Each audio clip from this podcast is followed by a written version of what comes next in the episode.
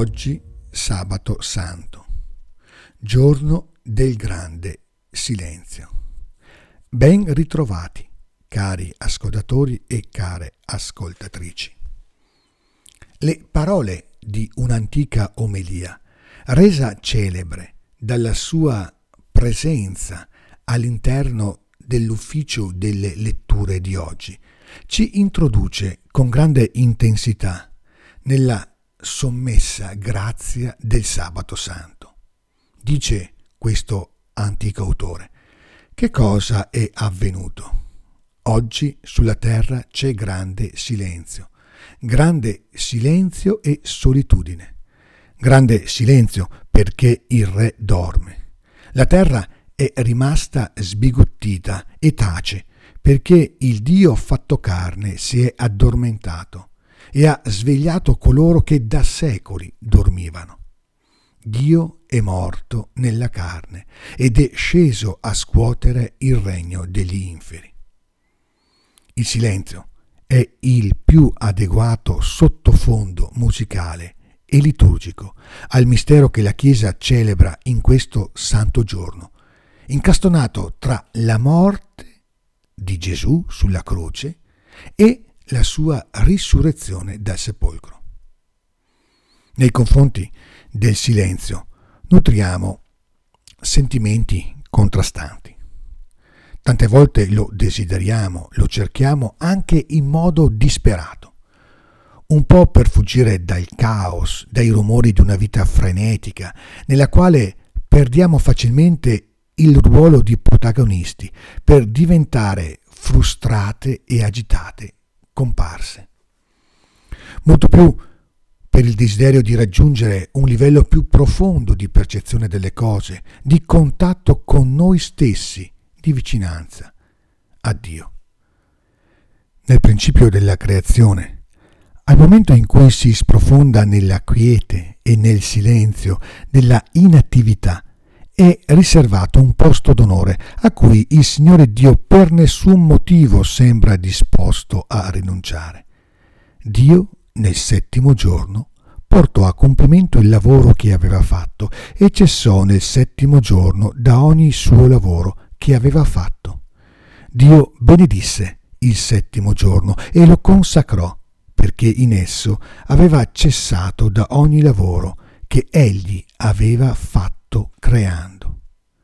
Il settimo giorno. Quando la creazione raggiunge un vertice di bellezza e di verità, questo giorno è benedetto da Dio e consacrato proprio a motivo della totale assenza di lavoro. La stessa grazia è nascosta e custodita dal sabato santo, autentico centro del triduo pasquale, perché in esso non si celebra un'opera di Dio, ma la rinuncia alla necessità di dover aggiungere il sigillo di un'ultima, ulteriore opera a quanto già vissuto e offerto con infinito amore. Forse la difficoltà che tutti sperimentiamo nel nostro tempo a cessare da ogni lavoro si radica proprio in una, o meglio, in un sottile imbarazzo di fronte al compito della libertà. Affastelliamo e accumuliamo ogni sorta di cose, impegni, occasioni, perché in fondo in fondo in nessuna cosa sentiamo di poterci o doverci regalare e donare fino in fondo. Siamo senza riposo perché non portiamo a termine nell'amore nessuna delle cose che facciamo. Nel mistero del sabato santo, invece, siamo invitati a riscoprire quanta attività possa sgorgare dai momenti in cui, dopo aver fatto tutto ciò che potevamo, accettiamo di rimanere inermi perché pieni di speranza in ciò che abbiamo potuto vivere.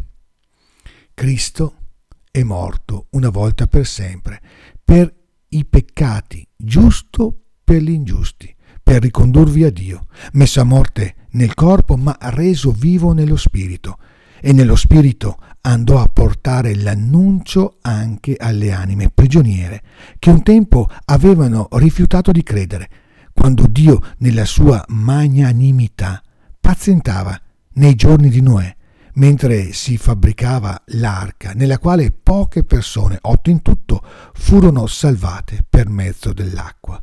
Ci ricorda la prima, le- la prima lettera di Pietro.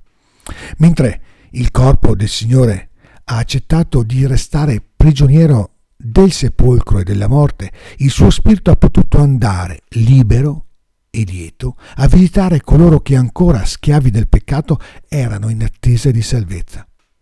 Questo è il frutto dell'amore, che sa andare fino in fondo e poi si scopre capace di restare fermo, di restare tranquillo nel riposo, cioè la forza di saper riprendere sempre il cammino verso gli altri, per offrire e condividere la gioia di essere e essere stati salvati senza alcun vanto, senza alcun timore, silenziosamente.